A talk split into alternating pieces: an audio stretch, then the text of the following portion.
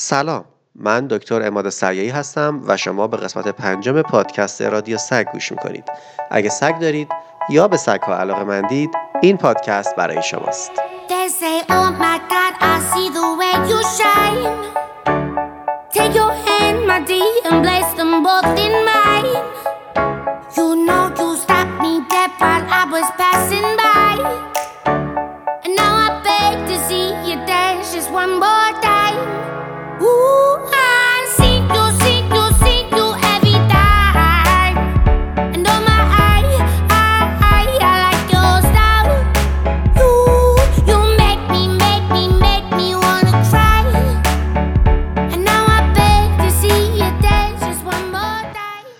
خب امروز با یه برنامه خیلی خاص در خدمتتون هستیم.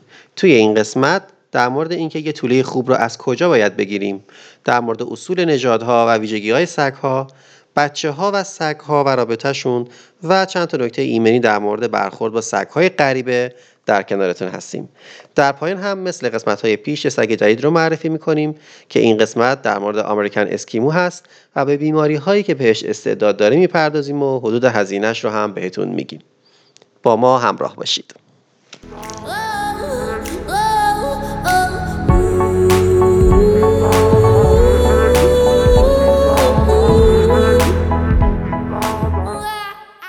وقتی که می‌خوای بری یه حیوان خونگی بگیری اولین چیزی که برات خیلی اهمیت داره اینه که از کجا بری یه سگ بگیری که این سگ نژادش خوب باشه و اون کیفیت های لازم رو داشته باشه و بتونی با خیال راحت خریدت رو انجام بدی من دو تا گزینه رو خیلی سرراست بهتون میگم. پناهگاه ها و پرورش دهنده های معتبر و خوشنامی که حالا ممکنه با سرچ کردن هم پیداشون بکنید. ببینید خرید سگ نباید یه خرید ناگهانی باشه. تصمیم گرفتن برای نگهداری از یه سگ نمی‌تونه بر اساس دیدن چهار تا پاپی خوشگلی که کنار خیابون دارن میفروشن اتفاق بیفته. شما وقتی که می‌خواد یه حیوان خونگی رو بگیرید باید از قبلش فکر بکنید. به صورت کاملا جدی که این سگ قرار چطور بخشی از زندگی شما بشه. اگه هنوز به این مسئله فکر نکردین به نظر من صبر کنید دست نگه دارید و جایی باز کنید واسه اینکه در این زمینه بیشتر تحمل بکنید. ببینید پرورش دهنده ها در خارج از کشور خیلی هاشون به صورت اختصاصی روی یک نژاد کار می‌کنن کلی زحمت می‌کشن و پاپی های سالم و بدون مشکلات ژنتیکی سعی می‌کنن تحویل بدن. حتی سعی می‌کنن اخلاق سگ ها را هم موقع جفتگیری در نظر بگیرن که خلق و خوی طوله ای که به دنیا میاد بیشتر قابل پیش بینی باشه. هم هستن محدود که قابل اعتماد باشن. ولی در کل خرید سگ از مراکز متفرقه حمایت از طول کشاست. طول کشا همیشه می‌خوان طوله برای فروش داشته باشن. عمدتا جوری کار می‌کنن که استاندارد نژادی سلامتی خلق و خو و هیچ چیزی رو در سگها لحاظ نمی‌کنن و هر کی رو به هر کی جفت می‌زنن. این طوله ها احتمال بیشتری داره که از سوء تغذیه بیماری نقصهای ژنتیکی یا کلا از کیفیت پایینی برخوردار باشن. برای همین دقت کنید که از این مرکز متفرقه مثل کنار خیابون و توی ارزم به حضورتون مترو و جاهای دیگه خرید نکنید. ببینید من بسیاری موردهایی رو دیدم. مثلا یه سگ ساموئید بود که یه بنده خدایی گرفته بود و اصلا دلیل این که این سگ رو گرفته بود این بود که می‌خواست به این سگ بیچاره کمک بکنه که از اون فضا بیاد بیرون. و بعد این سگ مشکلی داشت توی آرنجش که قابل اصلاح نبود به خاطر اینکه در قفس رو دستش بسته شده بود. موقعی که خیلی کوچیک بود. و بعد این کارش درمانی روش انجام نداده بودن و گفته بودن به این بنده خدا که این خوب میشه. یه کمی دستش مثلا آسیب دیده بافت نرم تاندونش کشیده شده خوب میشه خودش. و این بنده خدا سگ رو برده بود و حالا که متوجه شده بود که این بدبخت چقدر داره زجر می‌کشه و با هر بار راه رفتن چه دردی رو توی آرنجش تحمل می‌کنه حاضر هم نبود که سگ رو برگردونه به اون محیطی که اونجا بوده. یعنی میگفتش که اگه من اینو ببرم درسته که اون آدم تنبیه میشه. ولی خب من این سگ دلم میسوزه براش که بخوام اونجا برش گردونم. می‌خوام بهتون بگم که فریب این کارهاشون رو نخورید. اینها از طریق همین بازی های روانی و احساساتی و این چیزها حتی کار می‌کنن ارتزاق می‌کنن و هیچ قانونی برای اینکه سگهاشون رو حال بهش رسیدگی بکنن ندارن. و وضعیت بسیار بدیه. اصلا سعی کنید که از مراکز غیر معتبر خریداری نکنید. در, در کنارش حتی اگر که یه سگ خوبی پیدا بکنید که توی این مرکز وجود داشته باشه ببینید این افراد دانش زمان یا تمایل ندارن که بعد از اینکه سگ را شما بردید خونه کمکی بهتون بکنن. ولی اگر یه پرورش دهنده به نام پیدا کردید که کارش خوب باشه برعکس یک منبع بسیار ارزشمندی از اطلاعات و بسیار هم می‌تونه کمکتون کنه که نژاد درستی رو انتخاب کنید و تا آخر در کنار شما و سگتون هست در هر مرحله از رشد سگتون بهتون کمک می‌کنه تا نیازمندی هاش رو بهتر بفهمید. خدماتی که می‌تونید از پرورش دهندتون بخواید اینه که اگر که یه وقتی دیدید که نمی‌تونید از این سگ نگهداری بکنید این سگ رو ازتون بگیره. کسایی که به سگی که دارن به شما میفروشن اعتقاد داشته باشن معمولا این کارو می‌کنن. چون یه ذخیره ژنی ارزشمنده که برمیگرده به مخزنشون. کسایی که پناهگاه های خوبی رو اداره می‌کنن هم منابع خیلی ارزشمندی هستن. اونا هم کمکتون می‌کنن که سگی که براتون مناسب تره رو پیدا کنید و با توجه به اینکه این سگ ها سگ های معمولا بومی هستند یا سگ هایی هستن که دور افتادن یا صاحبشون رهاشون کرده به هر حال ممکنه مراکزی رو بهتون معرفی کنن که هزینه کمتری برای عقیم سازی ازتون بگیرن. خدمات ارزونتری بهتون بدن. شما برای اینکه مربی خوبی رو هم پیدا بکنید می‌تونید از طریق همین پرورش دهنده ها یا از طریق پناهگاه ها آدمای سرشناس رو پیدا کنید که مشکلات رفتاری برای سگتون اتفاق نیفته یا اگه اتفاق افتاده برطرف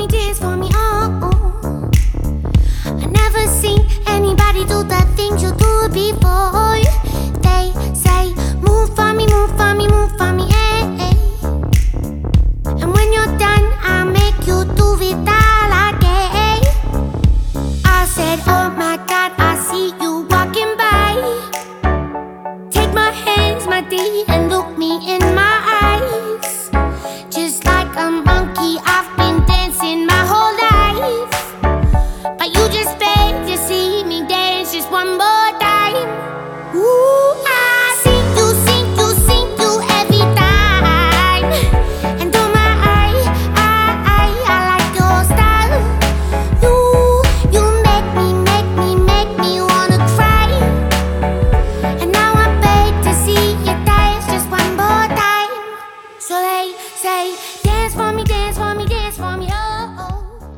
بعضیا دوست دارن که یه سگ نژاد خالص بگیرن. بعضی هم دوست دارن که یه سگ بگیرن که نژادش میکس باشه. سگ نژاد میکس و سگ نژاد خالص هیچ برتری نسبت به هم ندارن. تنها مسئله مهم هنگام انتخاب اینها هست و اینکه شما بدونید هر نژادی چه ویژگیهایی داره تا بتونید یه سگ مناسب انتخاب بکنید. نژاد سگ علاوه بر اینکه شکل ظاهری اون سگ رو مشخص می‌کنه خلق و خوب و عادتهای رفتاریش رو هم تا حدی به ما میگه. ما در کل 150 تا نژاد داریم که توی هفت تا طبقه تقسیم بندی میشن. اینا هم شامل سگای ورزشی، سگای هوند، سگهای کار، تریرها، سگهای عروسکی یا توی، سگهای هردینگ یا سگهایی که برای نگهداری از احشام و گله استفاده میشن و سگهای غیر ورزشی که شامل هر سگی میشن که توی اون گروه های دیگه جای نداشته و مجبور شدیم بذاریمش توی این گروه. از اونجایی که هر گروهی از سگ ها جز گروه آخریه یه هدفی برای پرورشش وجود داشته خصایص مشترکی هم توشون هست که مناسب هدفشونه و شامل سطح انرژی و میزان تهاجمی بودن و آموزش پذیریشون میشه. با سگ های ورزشی شروع می‌کنم. سگ های ورزشی برای بازی, بازی های پیدا کن بیار نجات گیری شدن. و عموما فعال و دوستانه و هوشیار هم هستن نژادهای رتریور، اسپانیل و ستر جز این دستن و به نظرم تنها نکته منفیشون اینه که بدون فعالیت و ورزش زیاد حوصلهشون سر میره و میرن به سمت خرابکاری. دسته بعدی سگهای هند یا سگهای تازی هستند. سگهای هند برای بازی های تعقیبی نجات گیری شدن معمولا هم خیلی خیلی جون سخت و شجاعن از این دسته می‌تونم به سگهای بیگل داش هند و گری هند اشاره کنم. نکته منفی این سگا اینه که می‌تونن خیلی لجباز باشن. آموزش پذیریشون کمتره. غریزه تعقیبیشون باعث میشه گاهی به دنبال چیزایی برن. اگر قلادشون رو رها کنید ممکنه برن و از اون خیلی دور بشن. بعضیاشون هم هستن که صدای پارس بلند و قوی دارن که می‌تونه برای همسایه ها یا حتی خودتون آزاردهنده باشه. گروه بعدی سگهای کار هستن. سگهای کار اهداف مختلفی داشتن. برای حفاظت، گارد، کشیدن سورتمه، عملیات نجات نجاتگیری شدن. سگایی هستن که معمولا باهوشن، اراده خیلی قوی دارن، عضلانی هم هستن. سگای نجات های روتوایلر، هاسکی و گریت دین از جمله سگهای کارن. نکته منفی که در مورد این گروه میشه گفت اینه که چون بزرگ و قوی هستن می‌تونن تهاجمی باشن و بخوان که از روشون هم محافظت بکنن. برای همین با کسی هم شوخی ندارن و خیلی خوب باید تربیت بشن. دسته بعدی سگهای تریر هستن. سگهای تریر برای شکار برای کشتن ردها و سایر جونده ها نجات گیری شدن. تریرها معمولا خیلی شلوغ پلوغن و خیلی هم اعتاد نفس بالایی دارن و بیقرارن. از این گروه سگ ها جک راسل و وست هایلند که توی ایران به عنوان تریر شناخته میشه رو می‌تونیم بهتون بگیم. یه نکته خیلی منفی در مورد تریرها هست و اینه که خیلی خیلی لجبازن و این لجبازیشون باعث میشه که آموزش دادنشون بسیار سخت بشه. در واقع موقعی که نژاد اینها رو خالص می‌کردن هدفشون این بوده که سگهای تریر تا سرحد مرگ بجنگن و به ندرت تریرها رو می‌بینید که عقب نشینی بکنن. حتی اگه صاحبشون ازشون بخواد همونجور مقاومت می‌کنن و کار رو مشکل می‌کنن. سگ های توی یا سگ های نژاد اسباب بازی گروه بعدی هستن. اینها رو برای اینکه همراه و همدم باشن نژادشون رو خالص کردن. سگ های کوچیکی هستن دوست داشتنی هستن از بینشون میشه پاگ و پودل عروسکی و مالتیز رو مثال زد. توی ها چون خیلی کوچیکن مستعد شکستگی دست و پا و می‌تونن جیغ جیغو هم بشن و خیلی پارس کنن. آخرین گروه گروه هردینگ یا گروه سگهایی که به منظور گلهداری و محافظت از احشام پرورش داده شدن. این سگا برای کاری که می‌خواستن بکنن نیاز بوده که خیلی باهوش و هوشیار باشن و انرژی زیادی هم داشته باشن. از بین اعضای سرشناس این گروه می‌تونم ژرمن شیفرد، بوردر کلی و ولش کورگی رو بهتون معرفی بکنم. عیبی که این سگ ها دارن اینه که به فعالیت خیلی خیلی زیادی احتیاج دارن و اگه به میزان لازم انرژیشون رو تخلیه نکنن میرن به سمت خرابکاری کردن. حتی به خاطر اون عادت هایی که دارن ممکنه سعی کنه با بچه مثل گله برخورد بکنن. یعنی اگه یه تعدادی بچه یه جایی باشن ممکنه اینها بخوان مثل گله برن و اینها رو دور هم جمع کنن به سمت بچه ها برن پارس کنن بترسوننشون یا حتی دنبالشون بکنن. این یه معرفی خیلی خیلی ابتدایی از نژادها و گروه های نژادی سگ هاست. اگر که بیشتر از این می‌خواین باید صبر کنید تا با به صورت مشخص برای هر نژادی برنامه خودش رو براتون ارائه بدیم.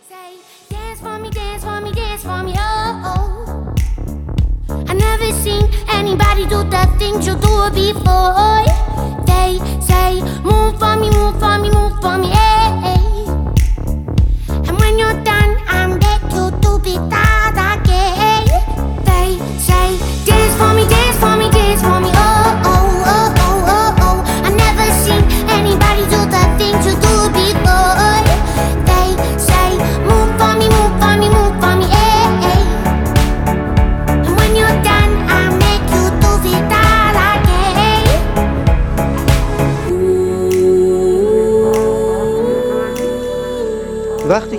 دارید برای خونه یه سگ مناسب انتخاب می‌کنید برای خونواده دارید یه سگ می‌گیرید.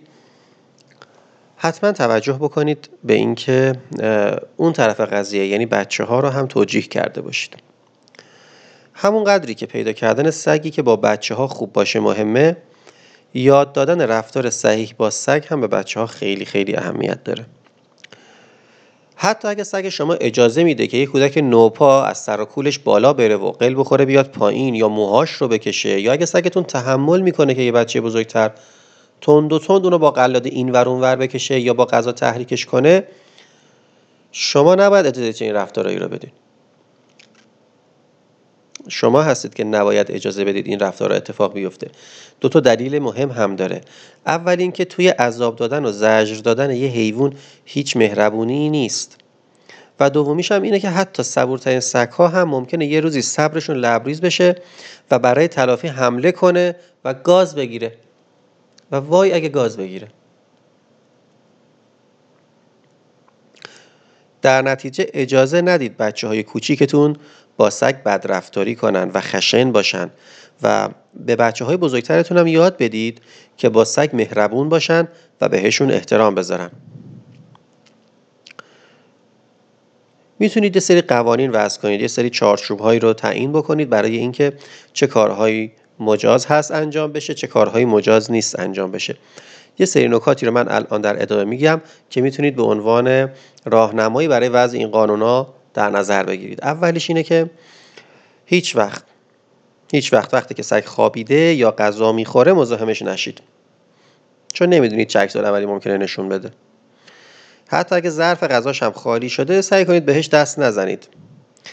و مهمتر از این چیزی رو از دهن سگ سعی نکنید خارج بکنید چون به شدت مقاومت می‌کنید نسبت به این کار.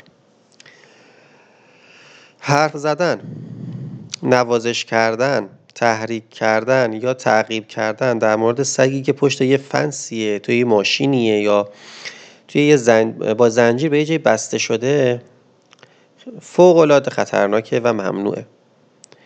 ممکنه اون بگید که اون سگه خب مهربونه این داره دم تکون میده می‌خواد با من بازی بکنه.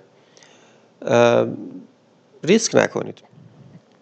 حتی اگه مهربونه حتی اگه دومم تکون میده حرف نزنید باهاش نوازشش نکنید تحریکش نکنید و تعقیبش هم نکنید. خیلی وقتا هستش که شما یه سگی رو می‌بینید که با صاحبش داره رد میشه و یا جایی ایستاده و شما دارید از اونجا عبور می‌کنید. قبل از اینکه برید به سمت سگ و تلاش کنید واسه ناز و نوازشش کردن از صاحبش یا کسی که کنارشه بپرسید اوکی اگه بهش سلام کنم؟ بعضی سگا خجالتی هن. ممکنه خیلی دوستانه هم با غریبه ها برخورد نکنن بعضی سگا هم هستن که میترسن. و اگه تحریک بشن ممکنه گاز بگیرن یا ترسناکتور پارس کنن. خیلی از سگا هم هستن که هیچ علاقه ای ندارن شما به سر و صورتشون یا گوششون دست بزنید اگر که همچین سگی هست می‌تونید مثلا به کمرش دست بزنید به پشتش دست بزنید. خود سگا با این مسئله راحت ترن و کمتر براشون حساسیت برانگیزه. یه نکته خیلی مهم دیگه اینه که صورتتون رو نزدیک صورت سگ نگه ندارید به چشمهاش خیره نشید گردنش رو هم بغل نکنید. این رفتاریه که سگا موقع دعوا و کلکل انجام میدن. ممکنه سگه فکر کنه که شما می‌خواید اذیت کنید و دعوا رو بندازید و بعد بخواد حسابتون رو برسه. اگه یه سگ تنها به سمتتون میدوید خب این کمی حالت خاصیه. یعنی اگر که شما داشتید توی مسیری می‌رفتید و دیدید که یه سگی هستش که صاحبش نیست و داره به سمت شما میدوه ممکنه سگ در این مسیر مشابه مسیر شما در حال دویدن باشه و کاری به شما نداشته باشه. ولی من دارم در موردی صحبت می‌کنم که سگ اصلا به قصد شما داره میدوه به سمتتون. مثل درخت سر جاتون وایسید جیغ نزنین فرارم نکنین. خواهش می‌کنم به سگ هم لگد نزنین. چیزی هم به سمتش پرت نکنین. بهترین کار اینه که آروم و بی صدا بیستین دستاتون هم کنار بدنتون نگه دارین. سگ به تدریج علاقش رو از شما از دست میده و بعد شما می‌تونید آروم بچرخین و در مسیر دیگه ای به آهستگی مسیرتون رو ادامه بدید. اگر این سگه که اومد به سمتتون مثلا شما رو به زمین زد در این موقع برای اینکه کمتر آسیب ببینید بهتر مثل سنگ بی حرکت بشید. ممکنه سگ بخواد گازتون بگیره. در حالی که سرتون روی زمینه سعی کنید زانو بزنید و پشت سر و گردنتون رو با دست بپوشونید. احتمال آسیب دیدن شما وقتی خودتون رو جمع کردید و سر و گردنتون رو دارید محافظت می‌کنید خیلی کمتر میشه.